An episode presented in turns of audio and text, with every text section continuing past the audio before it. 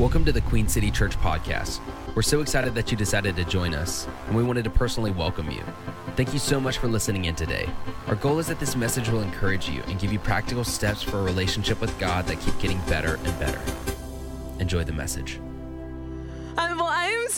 Excited to get to hang out this morning and talk about something I'm very passionate about. Uh, we've been in a series called You Asked for It. And the cool thing about this series is you actually help determine the content. And so um, a little bit a while ago on Easter, we uh, did a survey asking what would be the most helpful questions to have answered in the form of a message. And so those top four questions ended up being this series. And so we're in week three of this series. And the question that we're going to answer today is why can't I stop struggling with the same sin? Why can't I stop struggling with the same sin? You feel the air just kind of get sucked out of the room? Hey, listen, you asked for it. Um, hey, just by a quick show of hands, and don't worry, it's not going to be too revealing. I'm not just who has a sin problem, okay? But um, I do want to ask how many of you have ever done something that you didn't mean to do? You didn't mean to do. I like to call those um, like a did I do that moment, or if you've been around for a hot minute, a did I do that moment. Uh, yeah, have you ever had one of those moments as a parent where you're like, why did I just react like that? Why did I just blow up on my kids like that? You know, why did I do that? Or uh, maybe you're in a dating relationship, or, or, you know, fellas, she asked the right question at the wrong time, and you just you weren't in the position to give the best answer, right? And so you're like, uh, why did I respond that way? Why did I say that? Or uh, maybe you were at school or uh, at work and you just something happened and you're like, did I just did I just do that? Why did I do that? I know I'm a nervous winker, so you can just imagine the kind of predicaments I got myself in in professional settings. Um, and so, yeah, here's the deal. Um, the, the, the phrase, did I do that? Um, that actually comes from something like way back in the day, a little something I like to call TGIF. Thank God it's Friday night. And uh, they had some uh, TV shows that were all super family friendly. And there was actually a character on one of the TV shows. I, I mean, he's just all time high uh, acting experience, right? And so this character, his name was Steve Urkel. Steve Urkel. Does anyone remember Steve Urkel? Yeah. For those of you uh, that maybe aren't as familiar, here's Steve's thing sweetest human in the entire universe. Just couldn't hurt a fly on purpose, but on accident, Steve could cause utter disaster. Everything, everywhere he went, everything he, he just touched it, it broke, it blew up, there were fires, okay? This was Steve's life, everywhere he went. And so, whenever one of those situations would happen, the camera would pan in on his face and he would make that face and he would go, Did I do that? Right? And so I actually have a special affinity for Steve. Uh, we're, we're pretty closely related because one of my major did I do that moments was when I thought it would be cool to look like him. Hashtag no filter, y'all. That's real. It's a real deal, right? Did I do that? I did.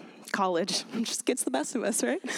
Um, but uh, but here's the thing: no matter where you're at in your spiritual journey, if this is your first day at church or you were born here, okay, no matter your family background, no matter where you came from, the truth is we've all had that experience. That uh, did I do that moment? And if you're in here and you're like, I resonate with that, here's what you need to know: you're not alone. It's all of us.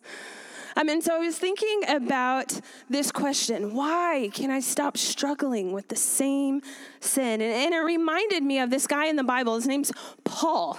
And Paul like, if there is a Mount Rushmore of Bible characters, dude's face just front and center, okay? This guy, he started a ton of the first churches that ever existed in the Bible. Actually, he wrote more chapters in the Bible than, I'm um, sorry, not more chapters, let's get real, books like Galatians, like 1st and 2nd Corinthians. Like, Paul wrote more of the books in the Bible than anyone else. Actually, a lot of the books in the Bible in that New Testament, the second half, they were actually Paul writing to the churches that he helped start. Like he's a big, big deal. Um, and so here's what he has to say. Paul actually speaks about those, did I do that moments? And this is what he has to say. It's in Romans chapter 7. It says this I don't really understand myself. For I want to do what is right, but I don't do it. Instead, I do what I hate. But if I know that what I'm doing is wrong, this shows that I agree that the law is good. In other words, if when I do something wrong, I know that it's wrong, then there's also something inside of me that knows God's ways are right, right? So I am not the one doing wrong. It is sin living in me that does it. And I know that nothing good lives in me that is in my sinful nature because I want to do what is right. But I don't. I can't. I want to do what is good, but I don't. Has anyone ever felt like that? Anyone in here? I want to I'm trying. I don't want to do what is wrong, but I do it anyway. And I love the way the message says, verse 20, it says, Something deep has gone wrong within me, and it gets the better of me every time. And so here's the deal we've all felt like that, right? We've all felt like that. And when I was thinking about um, that feeling, I thought about, you know, those times, those moments where I've been like, why can't I stop? I'm trying, but I can't stop. And I thought about how much shame I feel, how much shame is attached to that question. And just to be clear, I'm not talking about um, I'm not talking about when you feel guilty or when you feel convicted. I think a lot of times those are used interchangeably, but they're not the same thing. And shame is very, very different. And so um, I wanted to go ahead. I want to put the definition of shame up here. Here's shame. Shame is the feeling of being flawed that causes us to be fearful of being uncovered, unworthy, and or rejected. Is anyone signing up for that feeling? like, no. Like, I want to get as far away from that as possible, right? But here's what I think happens. Somewhere along the way, we start to think or believe, maybe we're taught, that shame is good. Like, shame's good for you, right? Have you ever heard this phrase? You should be ashamed of yourself, right? Like, you should be ashamed. Like, you should feel that way. That's a good thing. You should be ashamed of yourself. And I think what's happening a lot of times is people are getting shame and conviction or shame and guilt confused. And so I wanted to take a second to make some differences, distinguish some differences between guilt and shame. So here we go. We're going to walk through these pretty quickly. It says guilt focuses on behavior, but shame focuses on self. Guilt focuses on an action or an attitude, but shame focuses on our identity. See, guilt says, I made a mistake, but shame says, I am a mistake.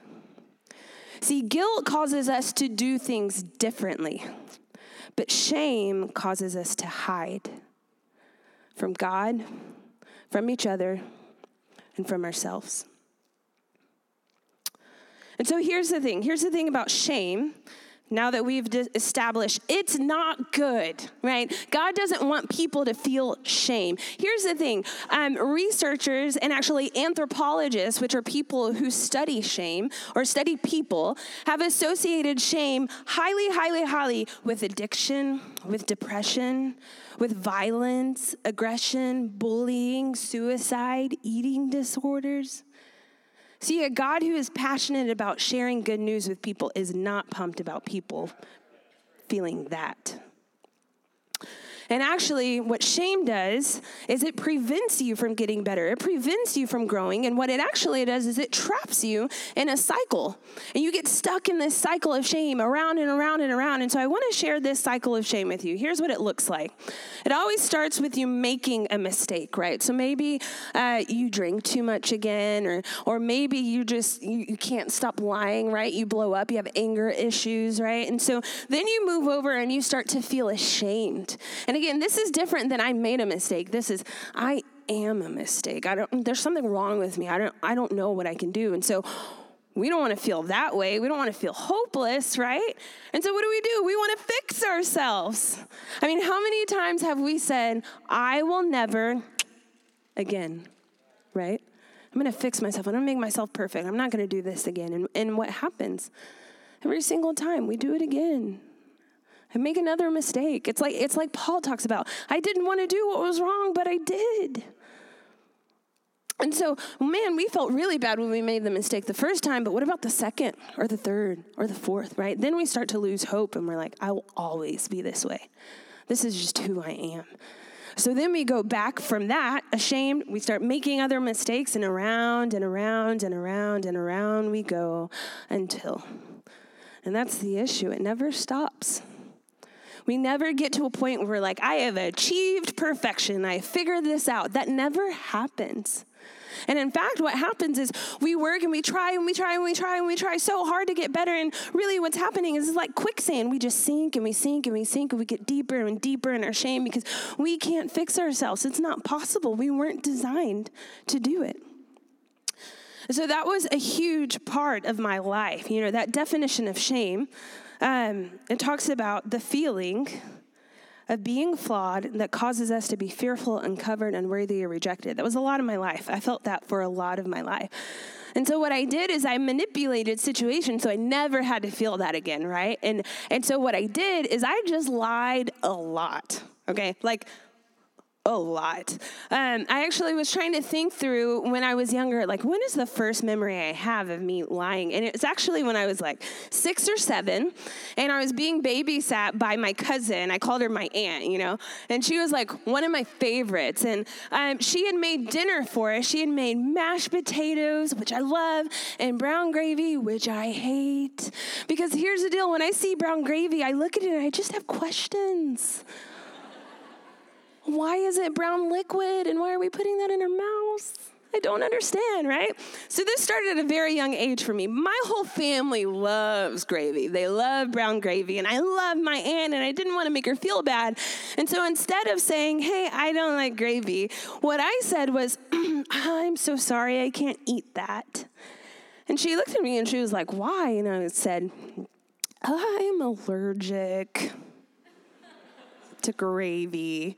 And here's the thing for some of you, you might think um, maybe you're gluten free, right? And so you're like, she could be allergic to the flour and the gluten. This is 1995, right? This is long, 20 years before the dawning of the gluten free friendly era, okay? I probably had a whole box of Twinkies and Hostess brownies right before that, okay? The issue wasn't that I was allergic, the issue was I was lying, and we both knew that, right?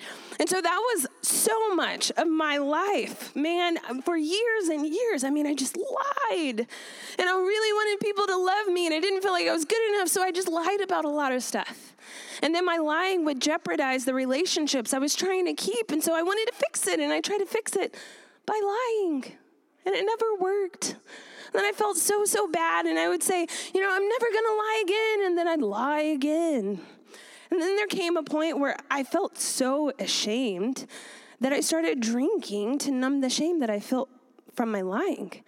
I started drinking and drinking, and then I'd lie about my drinking, and deeper and deeper and deeper and deeper over years, I just got deeper into the pit and I couldn't get myself out. And that's what it looks like when you try to fix yourself on your own. It's not possible, it just doesn't work that way. But there's really, really good news. And I am so excited to be here to tell you that who I am, you're looking at a living example that that cycle can be broken. And so, if I'm you, if I'm in your seat, my question is how? Okay, cool. That's awesome. Good news. Tell me how. And I would love to. Okay, so I want to tell you a story about a guy in the Bible. His name's David. Um, this story is found in the book of First Chronicles. And so David is another one of those guys that, like, if there's a Mount Rushmore of Bible characters, okay, face right next to Paul. Big, big deal. He was actually one of the very first kings of Israel. And uh, he kind of had this, like, Cinderella ascension to the throne kind of thing. Like, he didn't go looking to be king, it just sort of fell in his lap, right? And so, um, David, actually, in the Bible, God refers to him as a man after my own heart. I want to be called that, right? A woman. I want to be called a woman after God's own heart, right? Um, but when I hear that, I think, oh, David must be perfect. He must have had it all together. He's a man after God's own heart. And no, sirree. Dude makes some mistakes. Like, imagine your mistakes. Like, take your worst one and just make it three times as high, okay? Like, big, like David made major mistakes. If you just read through his life, just read it. You'll look at it and be like, what's this rated? How is it in the Bible? I don't understand what's happening, right? So, this is David. And uh, David has this experience where he makes a mistake. it's not one of his first ones. Um, but what happens is he's a king and he does this census of all of his people right?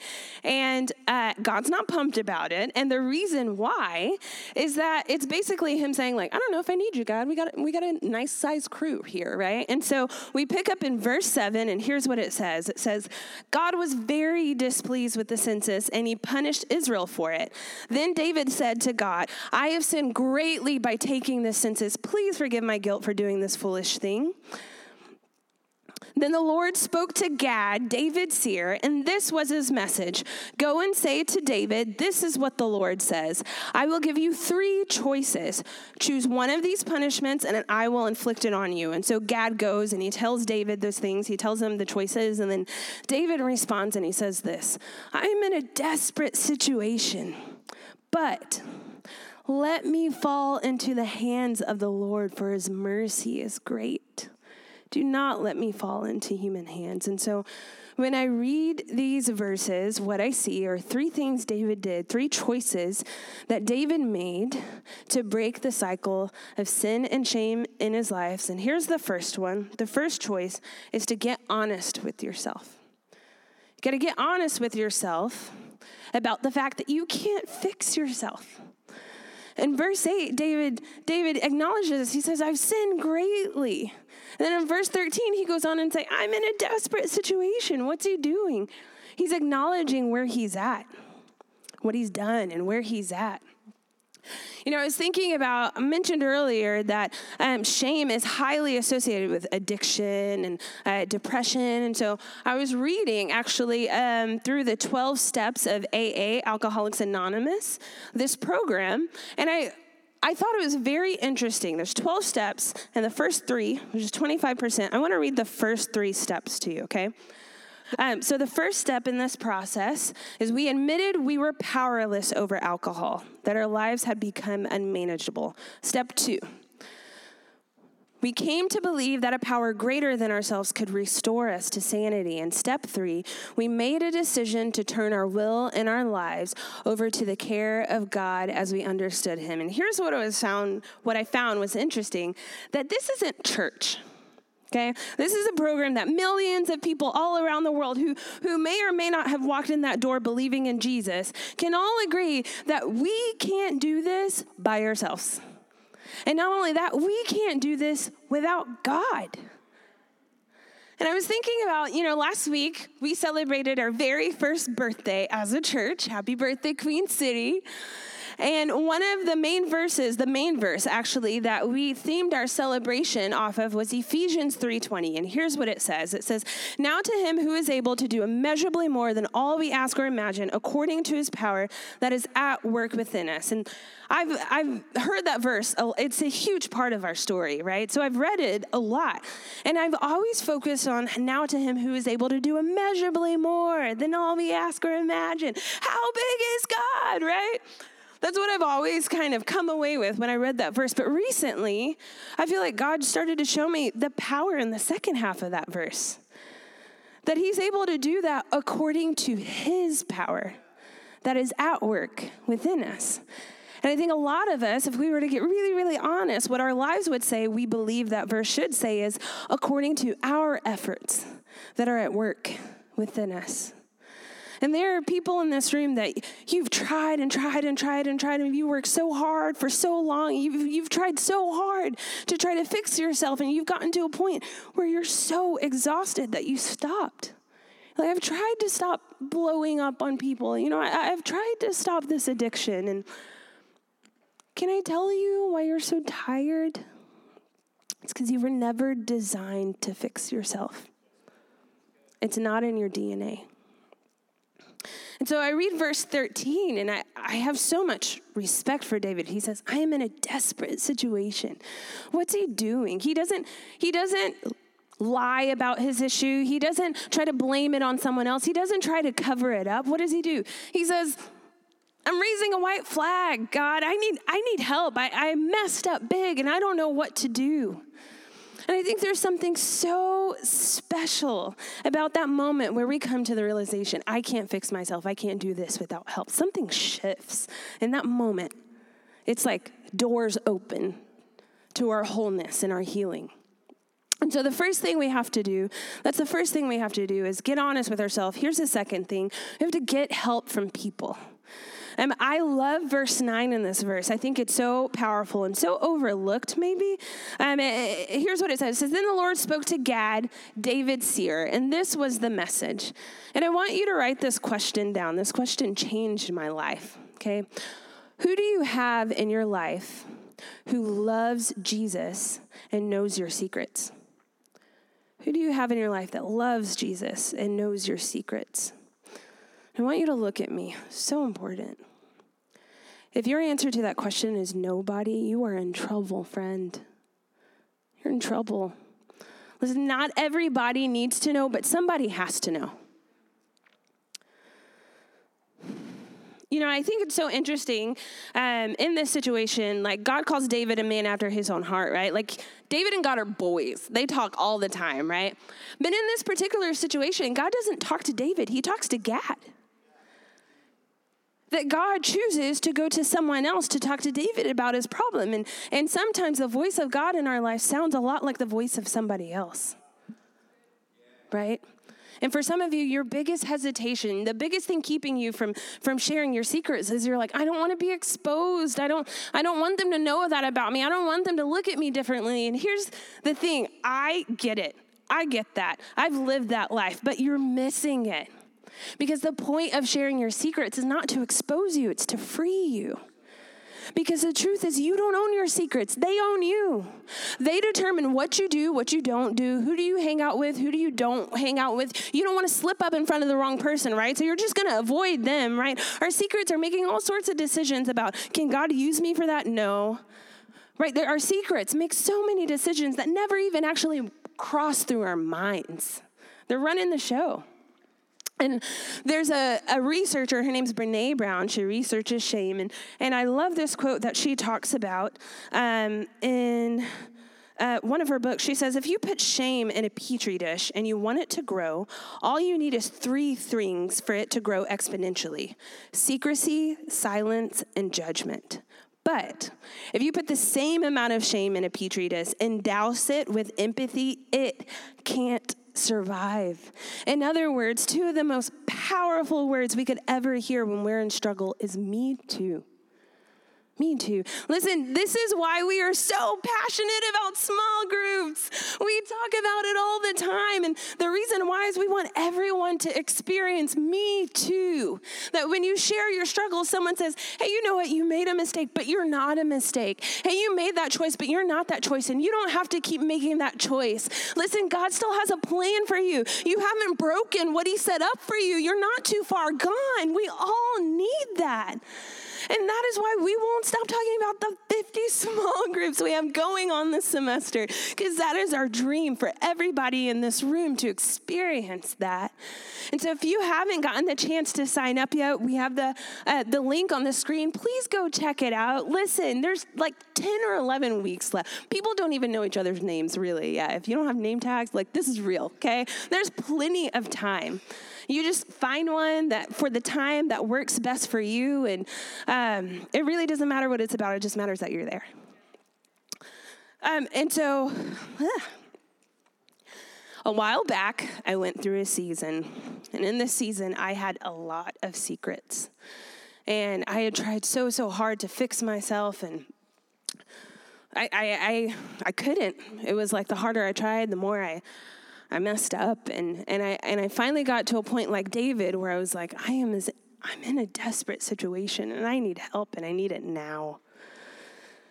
And so I remember And this is well into the, the, the church planning season. So it's not even one of those things where it's like I didn't know a better way to do it. Like I was very well aware of the weight of the choices I was making, but I couldn't stop. And so I walked into the Cromer's house. I remember I talked to Heather and then I talked to Brian. And let me tell you the first words that came out of Heather's mouth. The first thing she did was she hugged me. And the second thing she did was say, I'm so sorry that you're going through this all by yourself. You've been going through this all by yourself. And I can tell you that I expected a whole lot of things on the other side of that confession, but compassion was not one of them. And over an extended period, I was loved, I was hugged, I was affirmed. I was told that I still had a purpose, that I was still family, and that God could still use me, that He wasn't done yet. And then I was walked through a process to my freedom in a life full or free of secrets and shame. And I want you to know that that's available to every person in this room. That there was no, I to this day have never experienced a greater feeling than the weight of having all that I was carrying lifted off my shoulders in an instant. And what I can tell you is that your secrets, they're not worth your freedom. And I never would have experienced that freedom if I hadn't made the choice to get help from people. And so there's one more choice, and we can't we can't end without that choice. This is the most important choice in this whole process. And and that third choice is to choose to get connected to God. You know, when I was walking through that season, yeah, I've had seasons where um, I was not following Jesus. And so my choices reflected that. And I, I felt bad and I felt shame. But I had never had a season where I loved Jesus and I was trying to serve him, and all at the same time, I'm over here doing something very different and from what I believe to be God's best for me, right? And so I never in my life experienced so much shame at one time. And I I was reading through the life of David at this time, and, and I, I truly believe that was God's mercy over my life because I couldn't wrap my mind around this idea that David could be called a man after God's own heart after all that he did. That he could still be loved and used by God after the choices he made. And really, I couldn't wrap my mind around the idea how could God still love and use me after the choices I've made? And I remember I was sitting on my windowsill and I was reading, and I felt like it was like a light bulb went out. And it was like I got it. That the truth is that David wasn't a man after God's own heart because he was perfect like God was perfect. David was a man after God's own heart because he knew that connection to God's heart was the whole point that my whole life, anytime I'd made major mistakes, I ran away. I wanted to fix myself so I could come and I could present myself worth God's love. But what David knew was that the whole thing, the whole answer, the solution is to run straight to God. That He is their only hope at becoming the person that He created me to be, that I am. That it was never about perfection, it was always about connection to Him in His heart.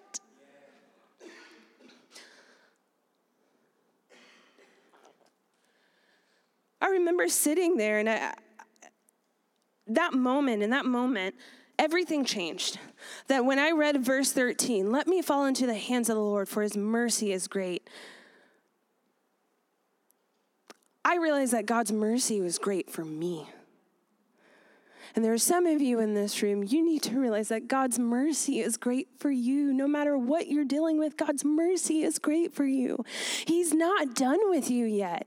There's still a whole lot of purpose left for you. It's still, the best is still ahead of you. Philippians 1 6 says, He who began a good work in you will bring it to completion at the day of Jesus Christ.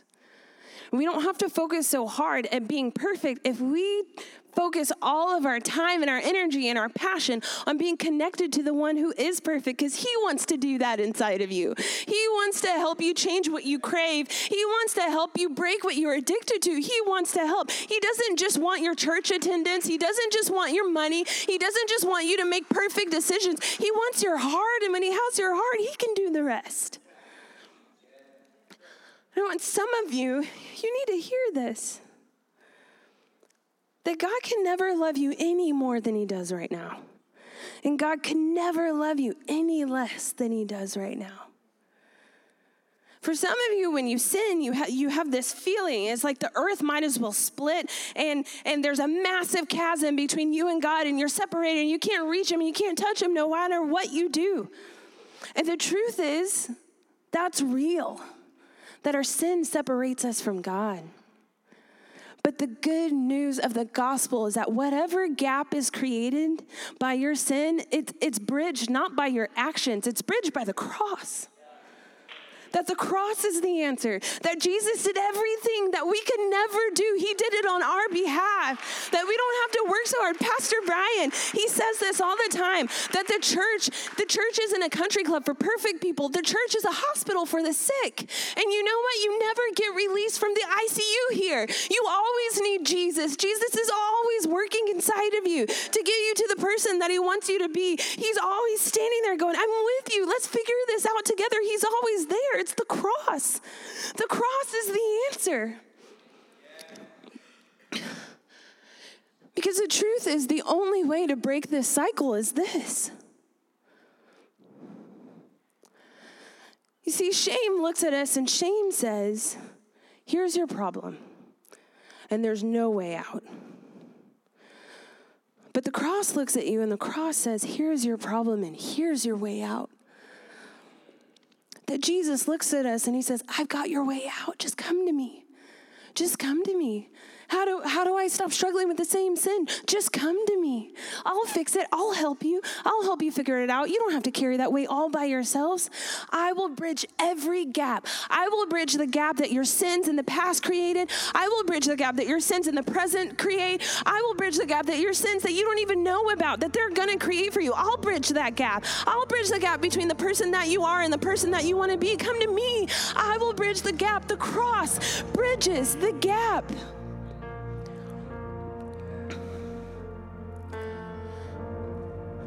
So, we want to give every person in this room the opportunity to bridge that gap in your lives.